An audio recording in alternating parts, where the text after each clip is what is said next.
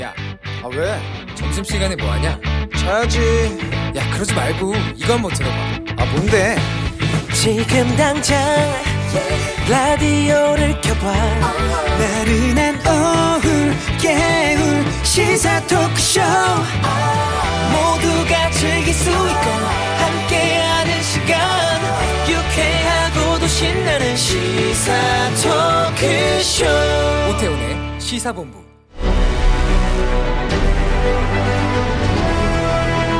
김철민의 본부 뉴스.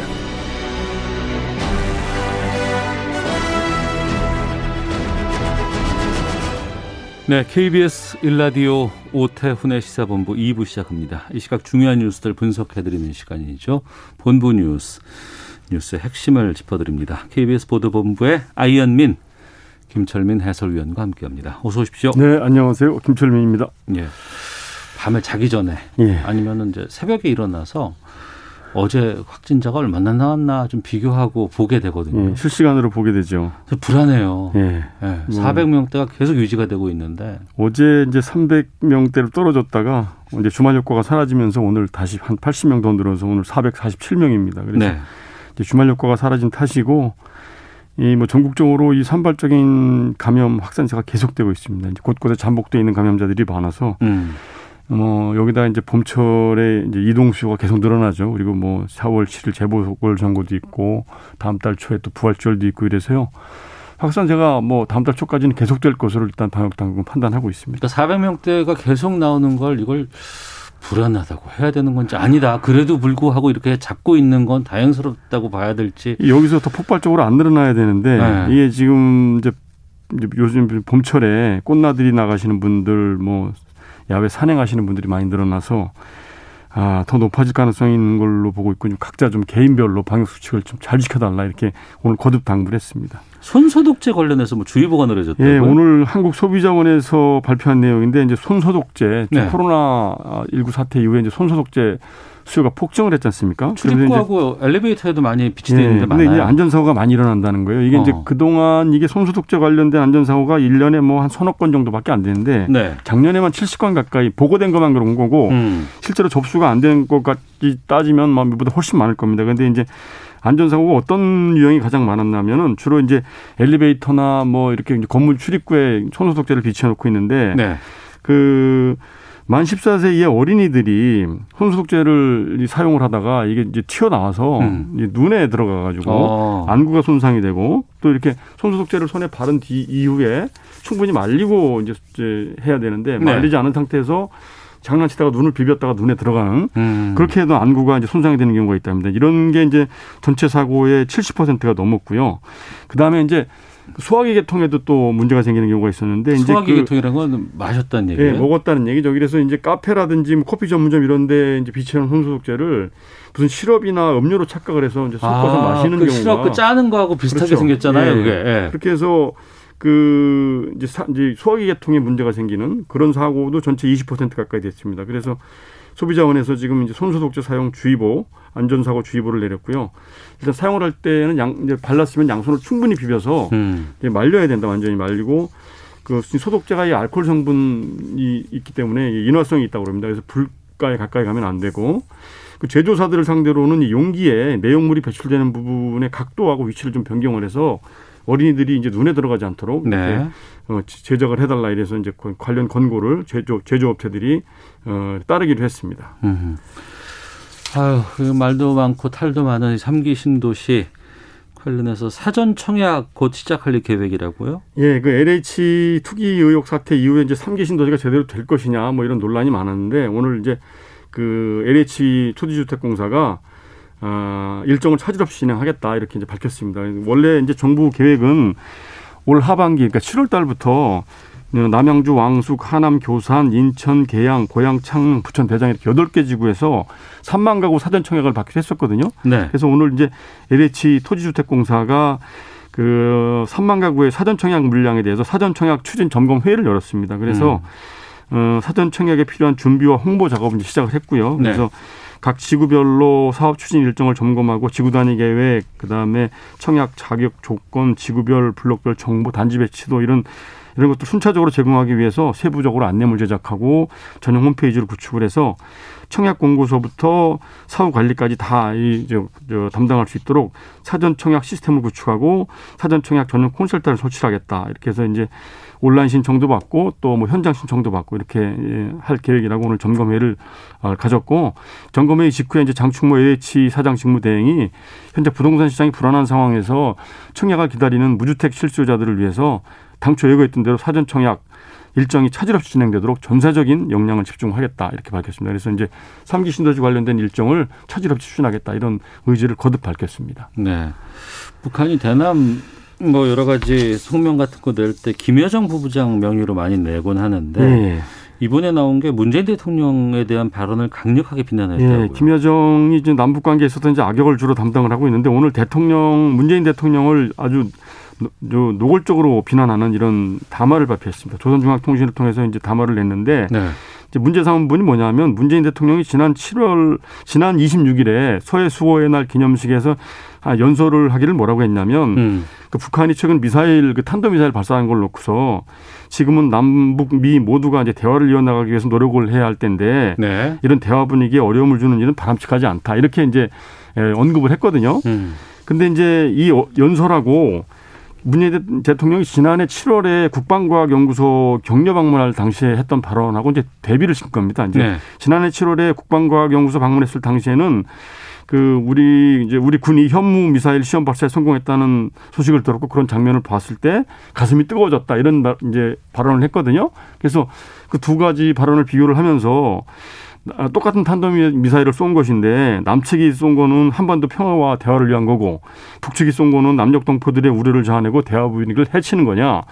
그러면서 이런 바람직하지 않은 이런 논리도 없고 이런 철면피함의 경악을 금할 수 없다. 이렇게 이제 아주 그냥 원색적으로 비난을 했고요. 음. 그래서 우리가 자위권을 행사하는 차원에서 이제 미사일 발사한 것을 놓고서 무슨 유엔 결의 위반이니 국제사회에 대한 위협이니 이렇게 주장을 하는 거는 그 초보적인 논리도 없고 체면도 없고 미국의 주장을 그대로 옮기는 미국산 앵무새다 이렇게 이제 아주 원색적으로 비판을 했죠. 네. 근데 이렇게 이제 좀 거친 언사를 내뱉은 데 대해서 오늘 통일부가 또 이제 입장을 냈습니다. 그래서 네. 그 양국 간 이건 남북 당사자 간에는 서로 그 언행에 있어서 최소한의 예법은 좀 지켜줘야 되겠다. 음. 그래서 이렇게 상대방에 대한 존중하는 이런 부분이 좀 어긋난 부분에 대해서는 강한 유감을 표명한다 이렇게 이제 공식적으로 입장을 밝혔습니다. 네. 하나만 더 보겠습니다. 예. 저도 군대 제대하고 복학해가지고 예. 그 군복 가운데 그 야전상이 있잖아요. 예, 예, 예. 그 이맘때 참 많이 입었었는데. 아니 입고 다니는 건 괜찮습니다. 제대할 예. 때 보통 이제 동복 한, 한 벌, 하복 한 벌에서 두 벌 갖고 나오게 돼 있거든요. 저 어느 저 대학 때는 그 미군 야상이 그렇게 인기가 예. 많았어요. 근데 이제 이거를 중고 거래를 하는 그런 사례가 많다고 그러는데 이게 다 불법이라고 그럽니다. 그래서 군복은 중고 거래하면 안 된다면서요. 예, 예. 어. 그게 이제 그 이게 안보상의 이유로 네. 거래가 금지가 되어 있습니다. 그래서 네. 이제 오늘 국방 국방부가 그 뭐 이제 관련 부서 그다음에 주로 이제 중고 거래가 많이 이제 되는데 이게 온라인 장터인데 중고나라, 번개 장터, 당근마켓, 헬로마켓 이런 데거든요. 그래서 네. 4대 온라인 중고마켓, 그다음에 중고 의류를 수출하는 업체가 있거든요. 어. 이런 업체 관계자들을 다 이제 참석시킨 가운데 군복 중고거래 금지를 위한 민관군 협력회를 열었습니다. 예. 그래서 예. 그 앞으로 이제 중고마켓에서는 군복 거래를 이제 하지 못하도록 음. 부정군수품 거래 금지 이제 안내문을 게시를 하고요. 네. 이제 군복 불법 유통을 강력히 이제 단속을 하기로 했습니다. 그리고 음. 이 군복이 재활용돼서 이제 동남아로 많이 수출된다고 그래요. 어. 그래서 이 이제 재활용 수출업체들한테도 예. 군복이 예. 발견되면 바로 폐기 조치하든지 국방부에 좀 반납을 해달라 이렇게 어. 얘기를 했고요. 이 군복이 이게 유법 행위뿐만 아니라 국가 안보를 저해하기 때문에 예. 이 군복류를 중고로 거래하는 거는 좀 자제를 금지해 달라 이렇게 어. 당부를 했습니다. 입는 분들은 본인은 좋은데 주변에서 별로 안 좋아하시더라고요. 뭐 본인 입는 건 괜찮은데 네. 이거는 이제 중고 장터를 통해서 팔면 안 된다는 것이죠. 알겠습니다. 네. 자 본부 뉴스 KBS 보도본부의 김철민 해설위원과 함께했습니다. 고맙습니다. 네, 고맙습니다.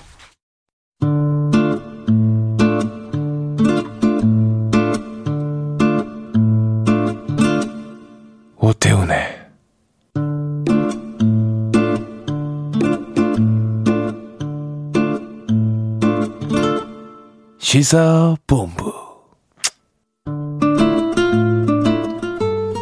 1시 10분 향하고 있습니다. 청취자 여러분들의 참여 기다리고 있습니다. 샵 9730으로 의견 보내주시면 되고요. 짧은 문자는 50원, 긴 문자는 100원.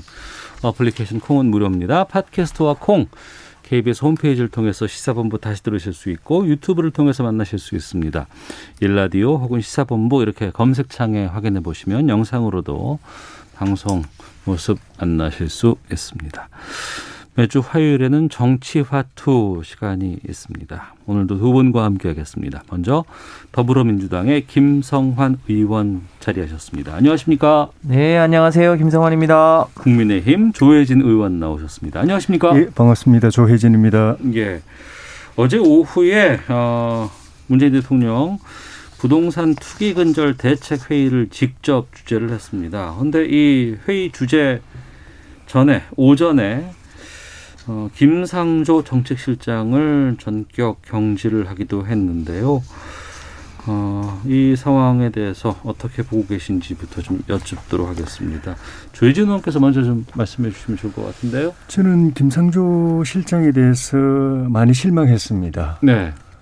어, 부동산 정책, 경제 정책의 총 책임자였는데 어, 제가 볼 때는 부동산 정책 뭐 실패고 경제도 뭐 다른 나라에 비하면, 비하면 조금 낫지만은 뭐 일자리 문제 비롯해 가지고 핵심적인 부분은 또 실패고 음. 그래서 뭐 그런 부분은 뭐 아, 이분이 능력이 안 되나 보다 이렇게 생각했는데 네. 이번에 어 이거 보고서 음. 뭐 개인적으로는 청담동에 9억짜리 전셋집을 주고 있는 것도 저는 사실 뭐 이렇게 관심이 적었는지 모르겠지만 이번에 처음 알았고 네. 청담동이면 강남 중에 강남인데 음. 이분은 진보 개혁 경제학자로 알려져 있던 분인데 그리고 30년 된 낡은 가방을 늘 들고 다녔고 뭐 예. 제트 뭐저 지하철 이용한다고 그러시고 음. 그래서 능력은 못 미치지만은 그래도 개혁적이고 좀 청렴한 분이다 이렇게 생각을 했는데 네. 청담동에 뭐 9억 얼마짜리 전세 주고 뭐 현금 저축을 뭐 통장에 14억을 갖고 있고 거기에다가 이 업무상으로는 이번 작년에 부동산 3법을 여당이 통과시킬 때 거의 군사 작전하듯이 했거든요. 네, 제가 속한 기재위에서도 완전히 막 날치기 하듯이 했습니다. 음. 전체 회의에서도 토론도 거의 없고 네. 그다음에 그 소위에 넘겨가지고 거기서 심사를 해야 되는데 그 생략해 버렸어요. 음. 우리가 소위 열자고 그렇게 이야기해도 그냥 뭐 들은 척 못 들은 척 그냥 밀어붙여 버렸고 예. 그 법사위 뭐 본회의도 그런 식으로 통과시켰고 더 저 놀랬던 거는 국무회의에서 법안을 의결을 했는데 공포를 했는데 그 날짜로 바로 시행 들어가 버렸어요. 아, 전광석화 같이. 보통은 한 6개월 공부하고 음. 6개월 아니면 1년 뒤에 시행 들어가는데 예. 예. 그걸 주도한 게 김상조 실장인데 예. 그게 뭐냐면은 6개월 제, 그 국회 심사를 정상적으로 하고 음. 또 공포하고 난뒤 6개월이나 1년 뒤에 시행 들어가면은 그 사이에 집 가진 사람들이 세입자들한테 전세금을 올려받을 거. 아니냐. 예, 예. 법은 5%로 제한했는데 음. 뭐 10% 20%를 올려받을 거 아니에요. 그거 못하게 하려고 네. 그런 식으로 한 거거든요. 네, 네. 근데 본인은 정작 그 며칠 전에 14% 전세값을 올렸다. 이게 지금 비난하는 그리고 상황인데. 그리고 그렇게 한 게 금호동에 있는 자기 저- 저 전세 집이 전세금이 올라가는데 그걸 네. 올려줄 목돈이 없어서 그랬다. 아, 아 진짜 그런 줄 알았는데 알겠습니다. 통장에 14억을 갖고 있으면서 그런 말을 한 저는 하여튼 너무 실망스럽습니다. 예. 네, 뭐, 김성환 의원님. 어, 뭐, 저희로서도, 어, 어, 뭐, 사정은 이해가 되는데, 지금 우리 조혜진 의원님 말씀하신 대로, 이제 금호동에 본인 집은 이제 전세 주고 본인도 금호동에 전세를 사는데 그, 그 전세 가액을 한 2억 정도 올려달라고 하니까 아, 이제 그것 때문에 올렸다고는 하는데 뭐 다른 뭐 보통 사람이라면 뭐 그럴 수도 있겠지만 네, 네. 청와대에서 대통령을 대신해서 정책을 총괄하고 또 그 무렵에 부동산 임대차 보호법을 처리하는 과정에 어서 보면 본인은 조금 더 어, 그 문제에 대해서 좀 더 엄격하게 했었어야 되는 거 아닌가 싶습니다. 음. 그 부분이 최근에 확인이 돼서 대통령이 정치적 유불리 따지지 말고 네. 하자는 취지이기도 하고 해서 어, 경질이 된 건데요. 전뭐 이제 그그 기조로 해서 어그 특히 이제 청와대 대통령 참모들은 어 훨씬 더 엄격하게 그 대통령이 지향하는 어, 가치나 철학 그리고 그것이 실제 행동에서도 어, 겉과 속이 다르지 않게 해야 되는 뭐랄까 표본 아닌가 싶습니다. 앞으로 이제 그런 자세를 더 엄격하게 가져야 될 텐데요. 사실은 우리 정부가 어, 이렇게 표현하면 죄송합니다만 국민의힘보다 훨씬 더 도덕적이고 엄격하게 해왔습니다. 과거 어, 국민의힘이 집권할 때 그 참모들의 여러 가지 뭐 재산의 형성 과정이나 이런 거에 비하면 저희가 상대적으로 낮다고 봅니다만 그럼에도 불구하고 음. 더 엄격하게 했어야 되는데 네. 그러지 못한 것에 대해서 국민들한테 송구스러울 따름입니다. 여기에 대한 파장은 어디 어떻게 해야 될 것 같으세요? 어, 그냥 이 경질로 국민들이 그냥 정리가 될 것인지 아니면 경질은 빠른 속도로 하긴 했는데 일단락 될 것인지 아니면 또 이 파장이 계속 또 이어질지. 선거 때문에 빨리 교체는 하셨는데 네. 원래 김상조 실장 바꿔야 된다는 이야기는 야당뿐만 아니라 여당 안에서도 일찍 이야기를 했거든요. 음. 부동산 정책 계속 실패할 때마다 예. 국민들 이 분노 게이지가 올라갈 때마다 빨리 바꿔야 된다고 그랬는데 대통령께서 무슨 이유인지 끝까지 붙들고 계시다가 결국 이런 화를 당한 셈이 됐는데 음. 지금 문제는 그, 그 김상조 실장을 붙들고 있는 대통령, 붙- 붙들고 있었던 대통령의 인식이 저는 문제가 아닌가 싶은 게 네. 좀 그, 좀 유감스러워 좀 대통령 본인이 지금 구설수에 올라 있습니다. 사전 문제 때문에. 네. 우리가 상식으로 이해가 안 되는데 대통령으로서 또는 공적인 일을 사용을 계속 해오셨는데 11년 동안 농사 지었다고 하셨지 않습니까? 농부라고 하시고. 그래서 그 자격으로 임, 저기, 저기, 농지를 구입하시고. 근데 1년여 만에 그게 또 대지로 또 전환되고. 그 당장 팔지는 않지만은 그 시가가 벌써 3억 5천인가 올라 버렸습니다. 음. 대통령 본인 그런데 그걸 갖다 문제 삼는 여론에 대해서 대통령께서 직접 페이스북에 글을 올려서 너무 좀스럽다 그만 좀 하라 이런 식으로 말씀을 하시고 따님 부부도 언론에 보도된 거 보면은 그 영등포에 뭐 그 저기 실거주 안 하는데 집을 사가지고 1억 얼마 남기고 또 팔았다는 그런 비판을 받고 있고 예. 처남 되는 분도 그린벨트에서 처남까지야 뭐 대통령께서 어떻게 하실 수 없을지 모르겠지만은 어쨌든 대통령이 관리해야 될 친인척 범위에 들어가는 건데 음. 거기에 그린벨트 팔아가지고 47억을 남겨서 국민들한테 지금 짜증나게 만드는 거거든요. 예, 주제로 좀 돌아가 주셨으면 좋겠고요. 예. 그런 상황에서 또 LH 사건 터졌는데 어. 누가 봐도 검찰의 합동수사본부 설치해가지고 정광석화같이 수사해야 된다고 그러는데 끝- 끝까지 맹탕 정부 시켜가지고 맹탕 조사하고 음. 그리고 경찰 그, 그, 제 국수본에다가 맡겼는데 지금 770명인가 인원이 들어갔는데 지금 뭐 나온 게 뭐 있습니까? 지금 한 달이 넘었는데. 음. 그러니까 대통령께서 계속 이 문제를 해결할 의지가 있는가가 의심스럽게 계속 만드는 게 아. 문제인 거예요. 알겠습니다. 네. 김성환 의원님.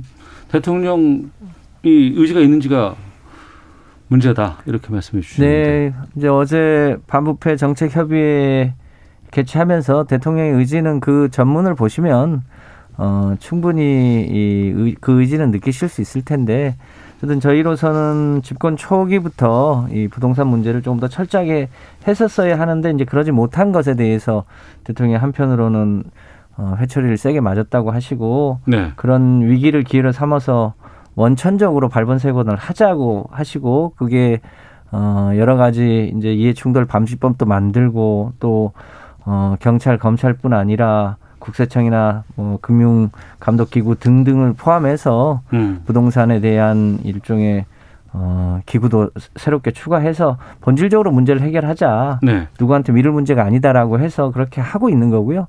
아까 조혜진 의원님 말씀하셨습니다만 저도 대통령 혹시 그 지금 이제 새로 퇴임 후에 가셔야 될 것 혹시 이제 법적으로 문제가 안 되나 싶어서 살펴봤는데 저는 좀 야당이 내용을 알면서도 너무 과도하게 한다. 음. 그 노무현 대통령 때 어, 노무현 대통령이 사실은 이제 퇴임해서 살 때를 소위 아방궁이라고 얼마나 공격했습니까? 네. 사실이 아닌 게 확인이 된 거고요. 음. 지금 지금 대통령도 사실상 농지를 구입하는 것은 그 농민이 아니어도 구입을 할 수 있는 겁니다. 다만 농지를 대지로 바꿀 때는 그것에 대한 부담금을 내게 되어 있는 거고요. 거기에 이제 기록해야 될 일종의 참고 자료 중에 그 대통령이 실제로 그 이제 가끔씩 내려가시면 이제 탑박 관리를 했잖아요. 그런 거고 그 예컨대 무슨 농민이 아니면 농지를 살 수 없다고 하면 대통령이 위법했다고 할 수 있는데 전혀 법적으로 문제가 되지 않는 것까지도 어, 마치 문제가 있는 것처럼 그렇게 부풀리게 하는 것은 저는 옳지 않다. 또다시 어, 아방궁이라고 재현하는 것과 다르지 않다고 보는데요.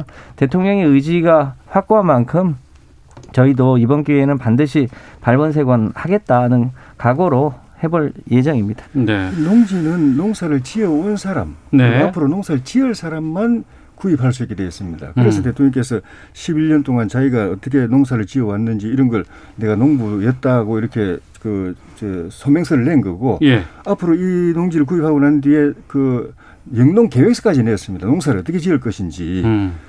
그래 놓고는 1년 만에 대지로 전환해 버린 겁니다. 예. 그 사저부지로 쓰기 위해서. 음. 어차피 사저부지로 쓸 것 같으면 그 옆에 대지를 구입하지. 왜 예. 농지를 구입해가지고 자격도 10이 안 되는데 그걸 농지를 구입해가지고 1년 만에 대지로 전환해가지고 거기다 땅값까지 3, 3억 5천에 올라가는 왜 그런 걸 대통령께 자초하시는지. 어.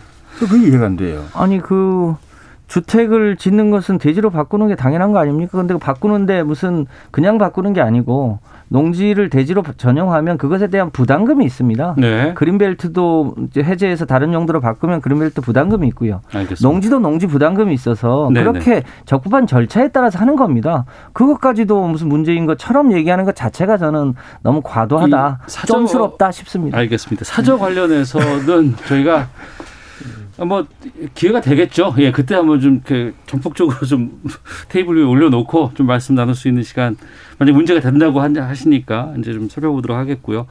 어제 오후에 이제 발표된 그 부동산 투기 근절 대책 회의의 결과에 대해서 좀 말씀을 좀 돌아와서 듣도록 하겠습니다. 조혜진 의원님, 예. 어제 그 투기 근절 대책 회의에서 나온 결과들 여러 가지가 있었습니다. 어, 이것으로 충분히 좀 부동산 에 대한 국민들의 민심 같은 것들을 좀 잡을 수 있다고 보실지 아니면 어떤 것들이 부족하다고 보시는지 좀 말씀 듣겠습니다. 일단은 삼기 신도시 계획을 좀 근본적으로 제고할 필요가 있다고 보는데 네. 저는 아마 이 자리에서도 그 말씀 한번 들었을 것 같은데 신도시는 부동산 문제 해결책이 아니다. 음. 필요 없다. 네. 서울 서울 인구를 그, 그 신도시로 분산시키는 못하고 지방에 있는 인구만 계속 빨아들여 가지고 수도권 비대화만 촉진해 왔다. 네. 그런 말씀 드렸기 때문에 그 자체의 실효성, 그 다음에 그걸 주도했던 그 김상조 실장이나 또 변창흠 장관, 사실상 지금 뭐 한 사람은 그만뒀고 한 사람은 사표 수리된 상황에서 이제 그만둘 날짜만 지금 이제 기다리는 상황. 동력을 잃었죠. 음. 그러니까 신도 부동산 대책으로서 삼기 신도시는 원점 제고하고 네. 어, 그 여론과 전문가들의 의견을 들어서 제대로 된 대책을 빨리 마련하고 네. 그다음에 이미 벌어져 있는 LH나 이런 사건들에 대해서는 계속 이런 식으로 정부에다가 뭐 전수 조사를 하니 뭐 국수본에 맡겨서 뭐 하니 지금 또 다시 거기다가 뭐 저기 금 금경 수사 저기 검사 수사관 해서 한 500명 합치고 네네. 해서 한 2,000명을 투입한다고 그러는데 음.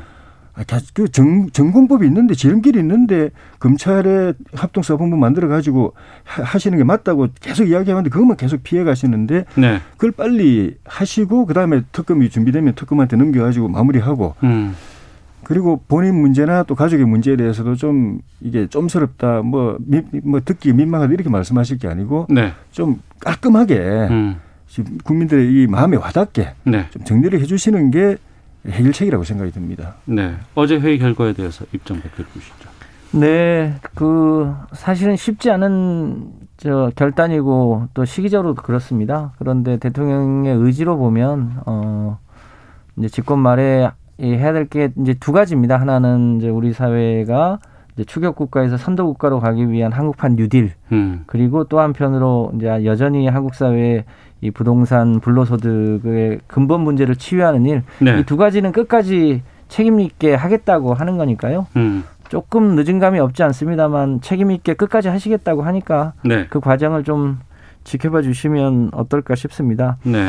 또 하나 좀 아쉬운 거는 늘 우리 조혜진 의원님은 안 그러신지 모르겠는데 국민의힘에서 저희 어, 민주당 혹은 정부의 부동산 정책을 공격할 때 늘 하는 얘기가 공급을 늘려라. 음. 이런 얘기를 늘 해오셨습니다. 공급이 부족해서 결국 시장 원리에 따라서 값이 오르는 거 아니냐라고 하시는데 공급을 늘리겠다고 하니까 또 그게 답이 아니시라고 하면 음. 어쩌자는 얘기입니까?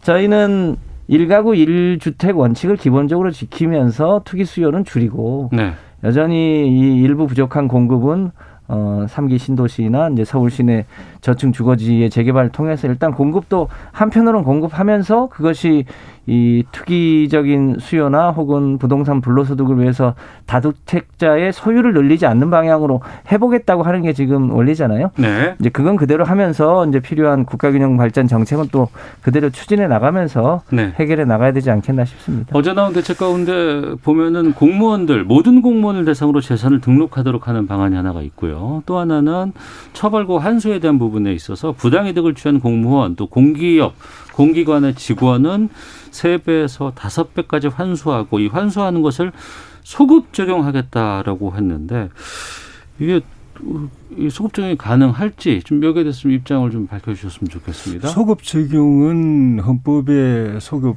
저 금지 원칙에 반하죠. 예. 그런데 전에도 한 말씀드렸지만은 문재인 정부 들어서서 뭐 과거사 청산 문제 이런 거 하면서 소급 입법이나 소급 정책을 너무 많이 해서 사실상 헌법의 소급 금지 원칙이 무너진 상태라서 음. 뭐뭐그 새삼스럽게 이것만 안 된다고 하기도 좀 그래요. 네.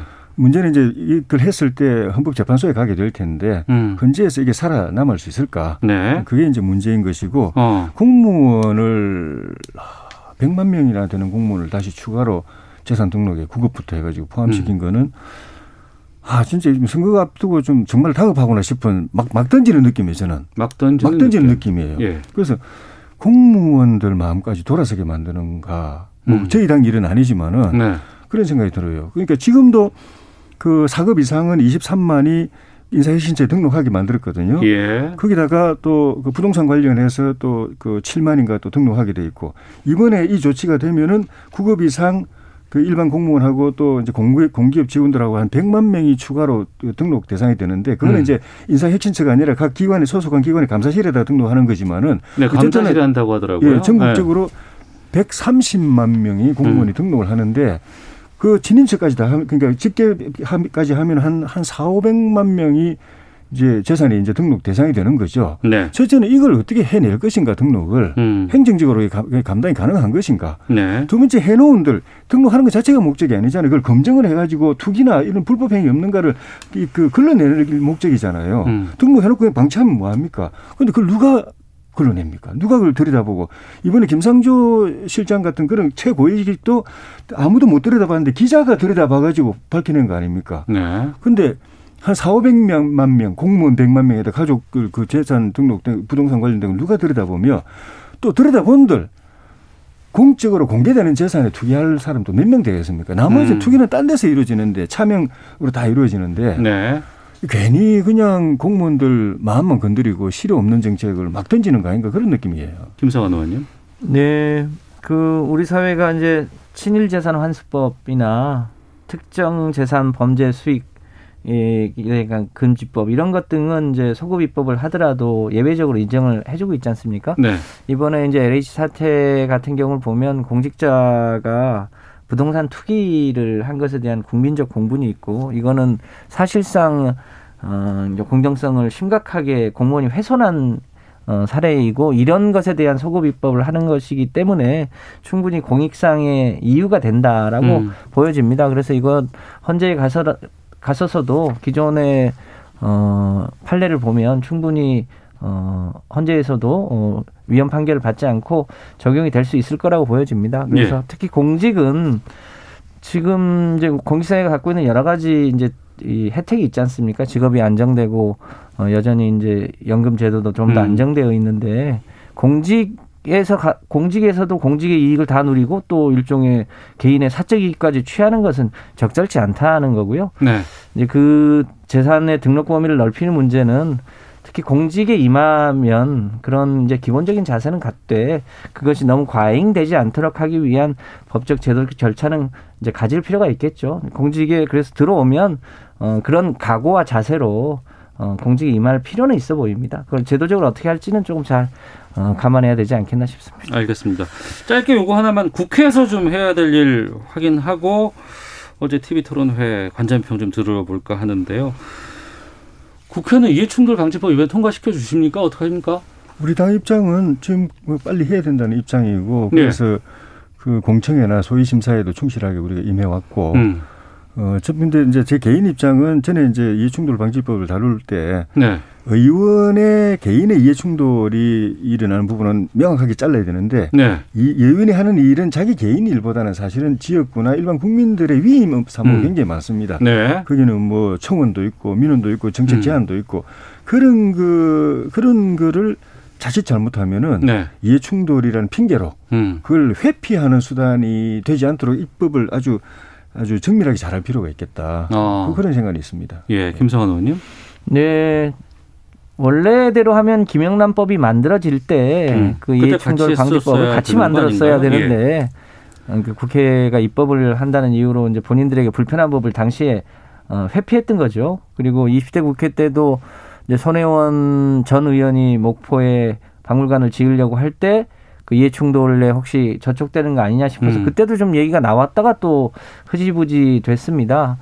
지금도 저희 당은 이 문제를 빨리 처리하자는 건데 네. 어, 유감스럽게도 야당에서 좀 더 뭐 취지는 맞다 그런데 좀 더 깊이 있게 보자고 하면서 사실상 시간 끌기 하고 있거든요. 음. 그런 상황이어서 어, 꽤 오래전부터 충분히 예상되는 문제점 이런 건 다 확인이 된 만큼 최대한 빨리 어, 이해충돌 방지법을 제정해서 네. 어, 혹시라도 그 제정한 이후에 생기는 여러 가지 문제가 있으면 또 보, 보완하더라도 그런 그런 뭐 이런저런 이유를 핑계 삼아 결과적으로 또 이해충돌 방지법을 제정하지 않는 그런 어, 핑계거리가 되지는 않았으면 좋겠다는 생각이고요. 저희는 최대한 빨리 이 문제를 어, 입법하겠다는 게 의지입니다. 그럼 4월 내로 이해충돌 방지법 통과 저희가 기대해도 될까요? 노력하겠습니다. 그러니까 정안 제대로 되면- 제- 뭐그 어. 이게 누더기 법안만 아니라면은 예. 제대로 된 법안이라면은 합의로? 뭐 문제 없겠죠. 아, 근데 지금 LH 그 관련뿐만 하더라도 지난 24일 날 일주일 전에 처리됐는데 예. 일주일 돼서 벌써 여당이 또 개정하자고 나오고 있습니다. 어, 그래요. 법이 장난도 아닌데 어. 그 여론 그래서 제가 그때 말씀드린 여론 무마용으로 그냥 그 민심 불, 불 분노 불끄기용으로 입법을 남발하면 졸속 입법 남발하면 안 된다고 말씀드린 게 그 때문이거든요. 알겠습니다. 일주일 만에 그 통과시켜놓고 일주일 만에 개정 이야기하는 게 어디 있습니까? 네. 처리해 주십시오. 부탁드리겠습니다. 네. 자, 헤드라인 뉴스 듣고 교통 정보 또 날씨 확인하고 돌아와서 어, 어제 있었던 TV 토론 말씀 나누도록 하겠습니다.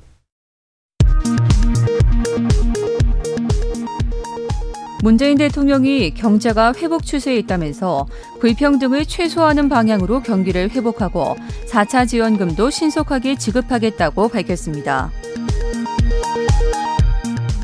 4차 재난지원금인 소상공인 버팀목 자금 플러스 접수 첫날인 어제 신청자 가운데 약 79만 명 정도가 1인당 100만 원에서 500만 원씩의 지원금을 받았습니다. 더불어민주당 박영선, 국민의힘 오세훈 서울시장 후보가 오늘 밤 두 번째 TV 토론을 벌입니다. 오늘 토론회는 KBS, MBC를 통해 중계되며 민생당 이수봉 후보까지 참여해 3자 토론으로 진행됩니다. 코로나19 백신을 접종한 뒤 이상 반응을 신고한 사례가 138건 신규 접수됐습니다. 접종 후 사망 신고 사례도 한 건 추가됐는데 아직 접종과의 인과성은 확인되지 않았습니다. 지금까지 헤드라인 뉴스 정한나였습니다. 이어서 기상청의 송소진 씨 연결합니다.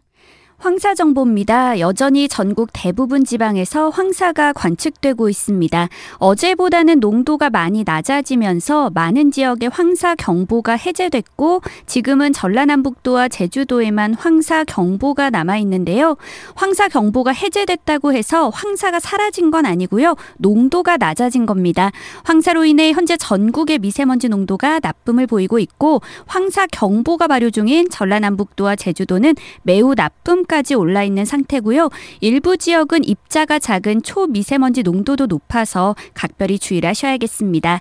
오늘 하늘은 대체로 맑겠고 한낮 기온은 서울 18도, 전주 19도, 대구 21도, 광주 22도 등으로 어제보다 1도에서 3도 정도 높아 포근하겠습니다. 현재 서울의 기온은 16도입니다. 황사정보였습니다. 이어서 이 시각 교통 상황을 KBS 교통정보, 교통정보센터 공인혜 씨가 전해드립니다. 네, 이 시각 교통정보입니다. 앞으로 신호등 없는 횡단보도를 지날 때 길을 건너려는 보행자가 있다면 운전자가 횡단보도 앞에서 일단 멈춰야 합니다. 또 신호등이 없는 교차로에서 차량을 우회전할 때도 일시정지가 법으로 의무화되고 과태료도 부과되니까요. 주의를 부탁드립니다. 낮 시간 고속도로 교통량은 적지만 사고와 작업 구간 주의하셔야겠는데요.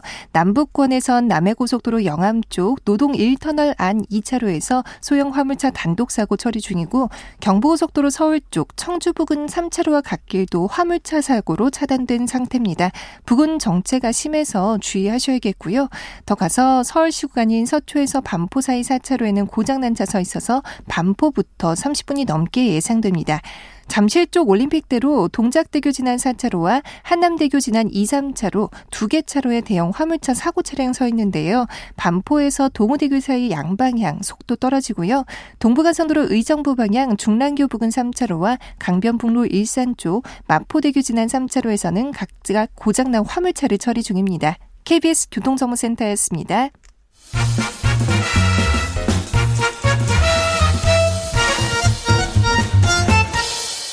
오태훈의 시사 본부. 네, 정치와투 돌아왔습니다. 더불어민주당 김성환 의원, 국민의힘 조혜진 의원과 함께하고 있는데요. 어제 그 박영선 오세훈, 오세훈 박영선 후보 간의 TV 토론 어떻게 보셨는지부터 좀 여쭙도록 하겠습니다. 김성환 의원님.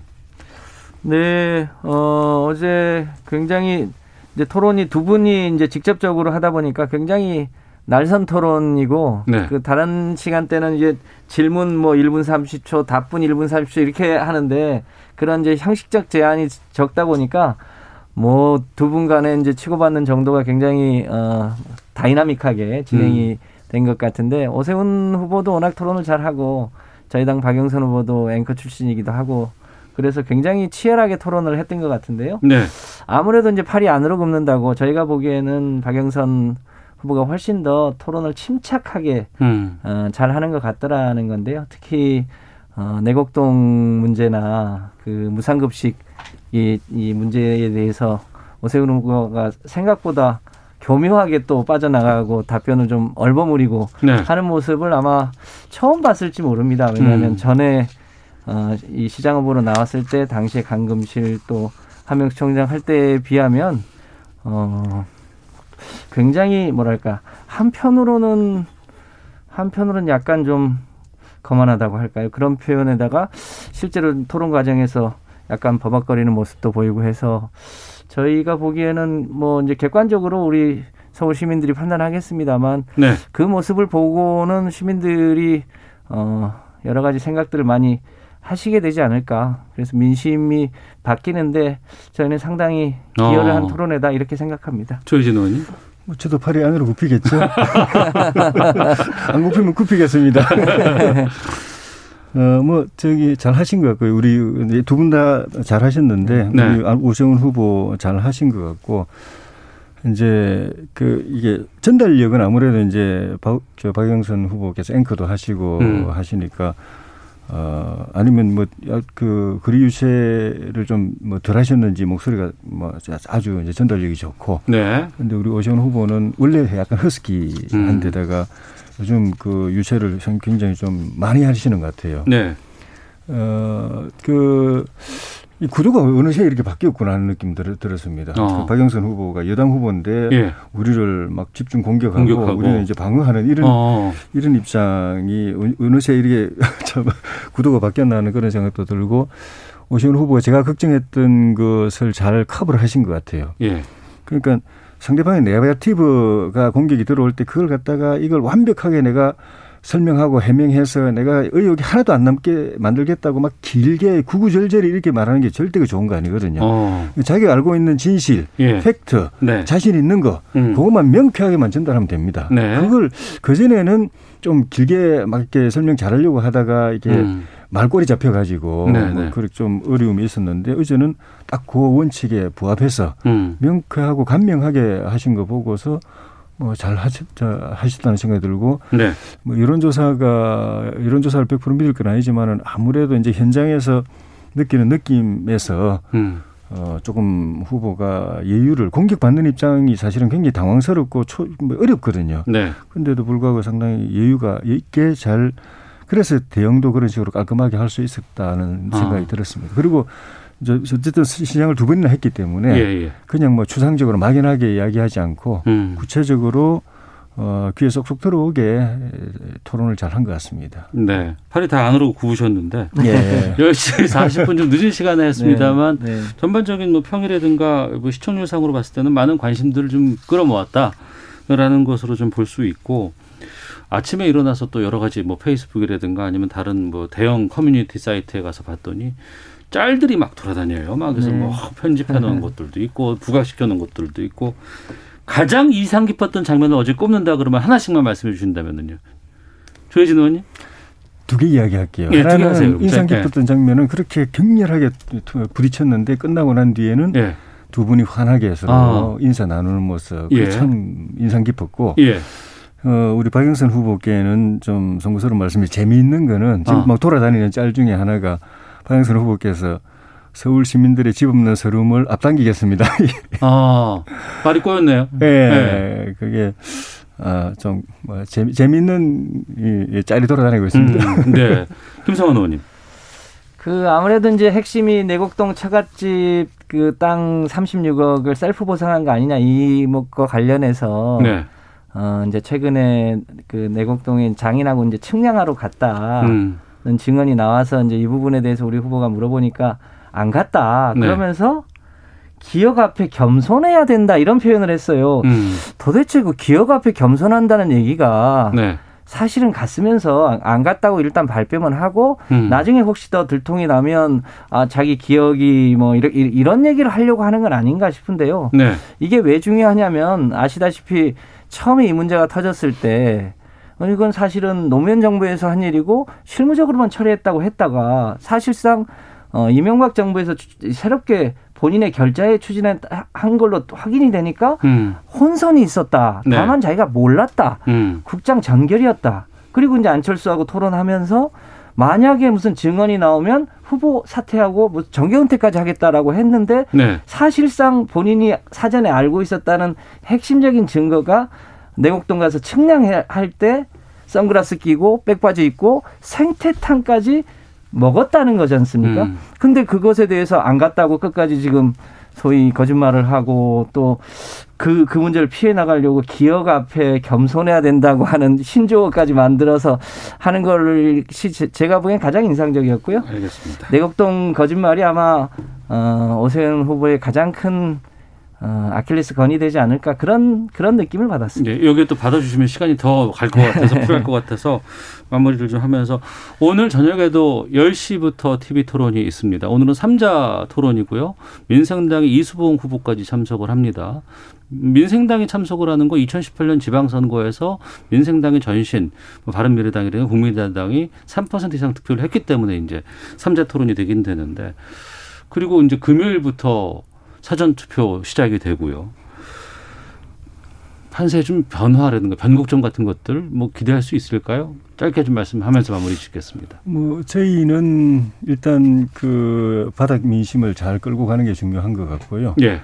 어, 특히 그 막판에 지금 폭발하고 있는 20, 2030 세대의 그 분노 투표 아. 그걸 결집시키는 것이 중요하고 네. 그리고 투표율이 올라가도록 음. 또 우리 지지자들이 투표장에 가도록 네. 하는 것이 중요한데 그 중에서도 우리 여론조사상 우리가 앞서가 있는 핵심 그 지지층이 중도층이 이쪽에 음. 와 있기 때문에 그런 거거든요. 네. 근데 이분들이 정치에 대해서 굉장히 민감하기 때문에 음. 진흙탕 선거, 뭐 시궁창 선거 이런 거 보면 굉장히 싫어하고 투표장에 안 가버립니다. 어. 그래서 저는 여당이 이렇게 막 네거티브를 막 이렇게 여당 원래 야당이 이걸 하는 건데 여당이 네. 이렇게 하는 게 혹시라도 이걸 완전히 혼탁 선거가 되면은 중도층이 투표장에 안 갈 걸 기대하고 음. 조직표가 많다고 생각하는 여당의 조직표 가지고 선거 한번 해보려고 하는 건. 아닐까 예. 그런 염려가 드는데 그래서 네거티브에 대해서 방어는 하지만 네. 진흙탕에 같이 말려드는 일은 또 안 하도록 하는 게 굉장히 어려운 일이라서 알겠습니다. 그게 제가 유의하고 있습니다. 김성환 의원님.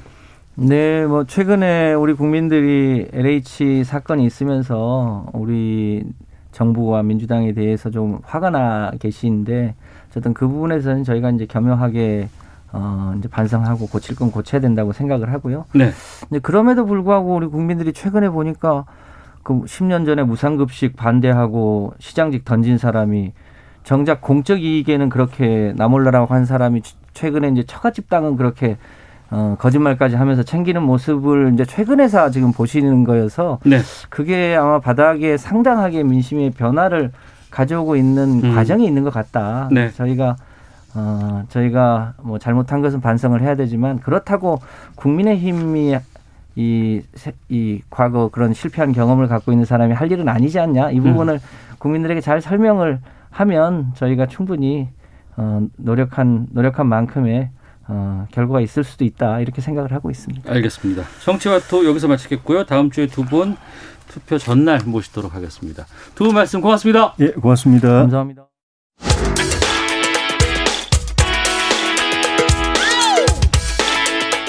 오태훈의 시사본부는 여러분의 소중한 의견을 기다립니다. 짧은 문자 50원, 긴 문자 100원의 정보 이용료가 되는 샵 9730, 우물정 9730번으로 문자 보내주십시오. KBS 라디오 앱 콩은 무료입니다.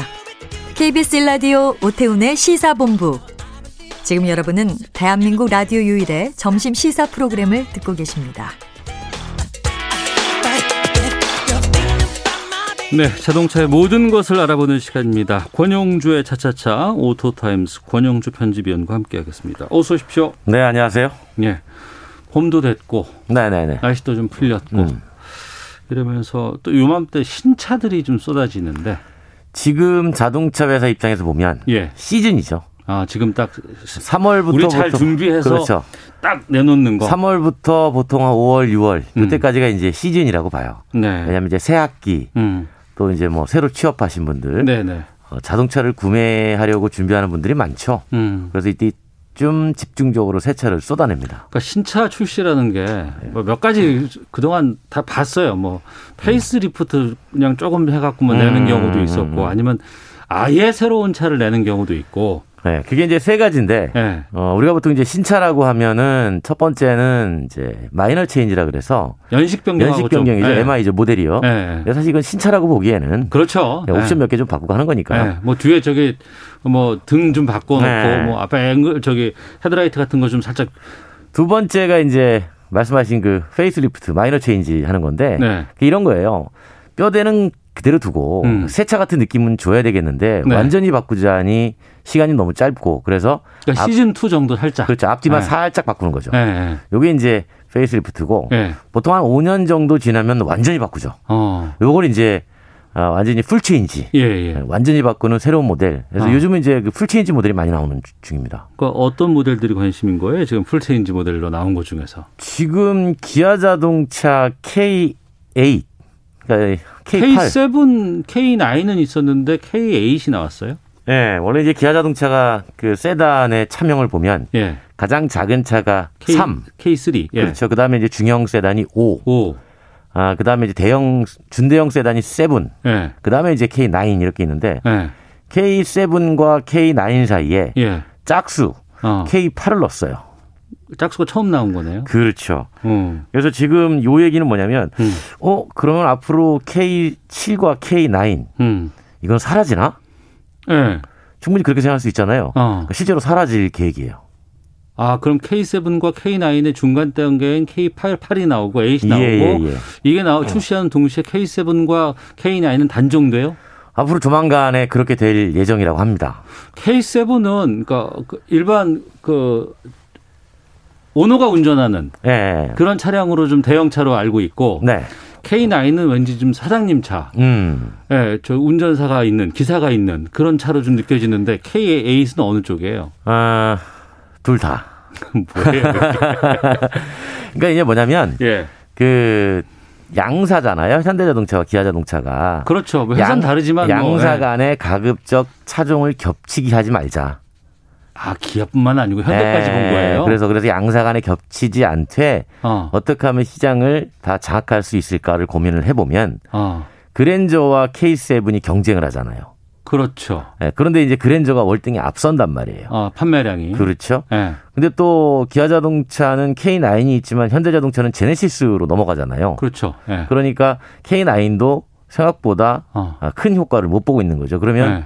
안 팔리는 차종을 계속 유지하는 것보다 어. 아, 차라리 어, K8이라는 새로운 차종을 내놓음으로써 음. 어, 그랜저와도 경쟁하고 네. 동시에 K9을 구매했던 어, 소비자들을 좀 끌어내리는 음. 이런 효과를 가져가는 거죠. 그래서 이게 저기 사전 계약을 했는데요. 네. 13,000대나 됐어요. 하루 만에. 하루 만에 13,000대가 계약이 끝났다고요? 예, 예. 왜 이렇게 인기가 좋아요? 가격이 네. 생각보다 비싸지 않게 나왔다는 소비자 평가들이 있고 아, 저렴하게 나왔다. 예. 그리고 이제 또 한 가지는 LPG 엔진을 얹었어요. 예? 3,500cc LPG 엔진도 있어요. 3,300cc 가솔린 엔진도 있고 LPG 엔진은 일반인도 탈 수 있는 거예요? 어, 그거는 이제 뭐냐면 뭘 노렸냐면 우리가 최근에 지난번에 렌터카 얘기 한번 했었잖아요. 네.